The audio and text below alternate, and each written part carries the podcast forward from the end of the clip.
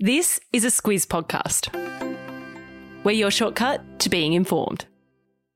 This week, our podcast is brought to you by BHP. Reducing greenhouse gas emissions in the production of copper is critical. That's why BHP has committed to solar, wind, and battery agreements to help power their copper mine at Olympic Dam in South Australia. It's happening now at BHP. Visit bhp.com forward slash critical to find out more. Good morning, I'm Larissa Moore. And I'm Claire Kimball. It's Friday, the 15th of July. In your squiz today, the unemployment rate is down to 3.5%. Sri Lanka's president finally resigns. Netflix's new streaming option.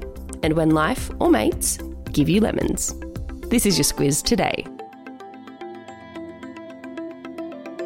Australia's unemployment rate continues to drop, clocking in at 3.5% for the month of June. It's the lowest since 1974, with 88,000 more people in jobs in June than in May. There were also lower than usual numbers of employed people becoming unemployed, so that's another good sign. All sounds like pretty good going, Claire, and it is, but there are some downsides to such a tight job market. Yeah, the first is for businesses. They're finding it very difficult to find workers. Uh, when you put some numbers around it, what the Bureau of Stats says is that there's currently around one unemployed person per job vacancy. And when you compare that to before the start of the pandemic, there were three people for every job. So it's quite a different scene that we're facing at the moment than before the pandemic.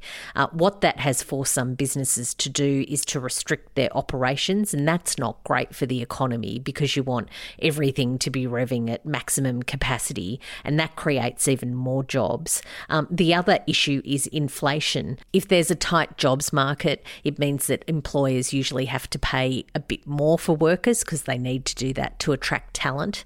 Uh, that means that people have a bit more money to spend, and that puts pressure on prices going up. So, inflation, of course, is a big issue for us at the moment. And inflation, of course, drives interest rate increases. So, it's likely that there's more of those on the the horizon. If we're looking at employment and the workforce, Claire, then we best mention COVID because the rise in cases is having an impact there as well. Pandemic leave payments will be up for discussion at a National Cabinet meeting on Monday. Yeah, Prime Minister Anthony Albanese didn't much want to have a National Cabinet meeting when he was asked about it earlier this week.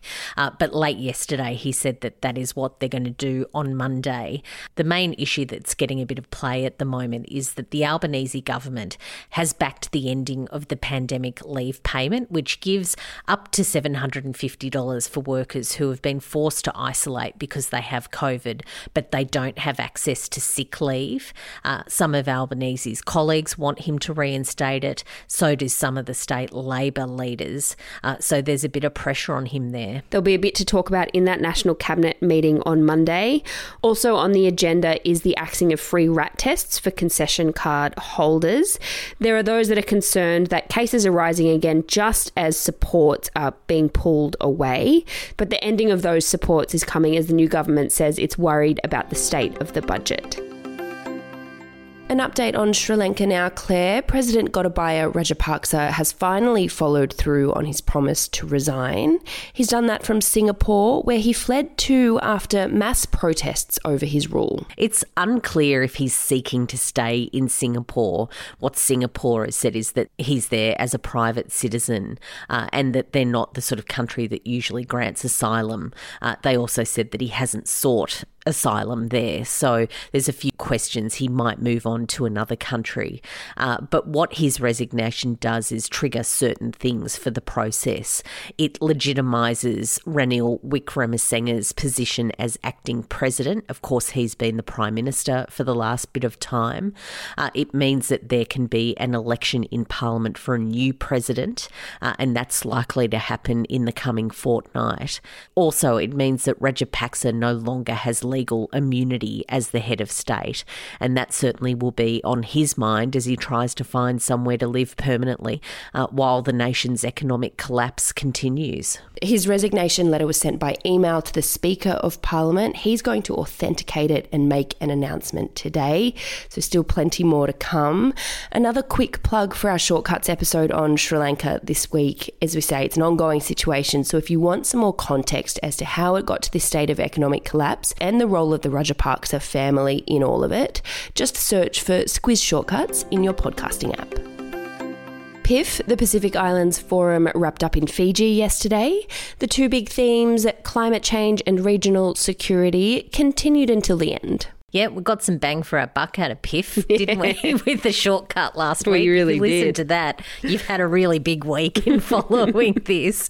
Yeah, the wrap up of that meeting did see what Pacific leaders wanted to see, which is putting climate change at the top of the agenda when it comes to talking about their concerns. Uh, what they said in a document that's been signed overnight, which really is going to guide their next sort of 20 and 30 years worth of engagement, is that collective greenhouse gas emissions from the region account for just 1% of global emissions, but they are on the front line of adverse impacts from climate change. So it's really very much top of mind there. Uh, when it comes to more traditional security matters, uh, the Solomon Islands Prime Minister Manasseh Sogavare said that there will never be a Chinese military base in his country. He also said that Australia remains the nation's security partner of choice and would only call on China if there was a gap that Australia could not meet.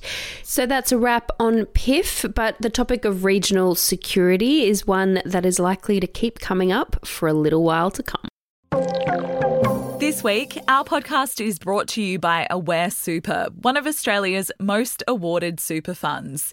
It can be hard to know where the best place to grow your super is, but with awards like CanStar's Outstanding Value three years in a row and Money Magazine's 2024 Ultra Long Term Performance, Aware Super's 1.1 million members can be confident their super is in good hands.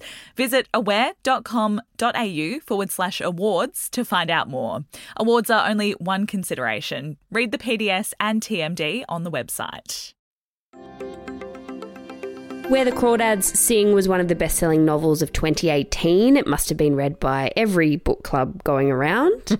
a film adaptation of the book is about to be released, but that's not why the book and the author is back in the headlines. Delia Owens, the author, had been a zoologist and a conservationist with her husband in Africa in the 70s. And by the 90s, the pair had developed a reputation for waging war against poachers. During their period in Zambia, it's alleged that a poacher was murdered. And what has bubbled up in the last 24 hours or so is that authorities there want to speak to Owens and her family about it. And of course, Where the Crawdads Sing does involve a murder mystery as well. So there are comparisons being drawn between the author's life and the novel. If you are keen to see the movie, though, the movie adaptation is being made by Reese Witherspoon. It'll star Daisy Edgar Jones and it is out on the 21st of July. Netflix has announced plans to offer a cheaper streaming subscription service. That is, if you don't mind a few ads. They're going to team up with Microsoft to roll it out, but no official word on when. No, there's still a bit to work through. But what we learned in one of their recent financial results was that for the first time in a decade, there was a fall in new subscribers. So the issue is that there's pressure on them to find revenue from other sources. And what they didn't rule out at the time was introducing ads in one of its lower cost packages. Uh, so now we know that that's being worked through and they're partnering with Microsoft to do that. They've put that drop in new subscribers down to global cost of living pressures and increasing competition. Friday Lites, Claire, we've been on a savoury run for a while, but you've got a recommendation for a dessert this week.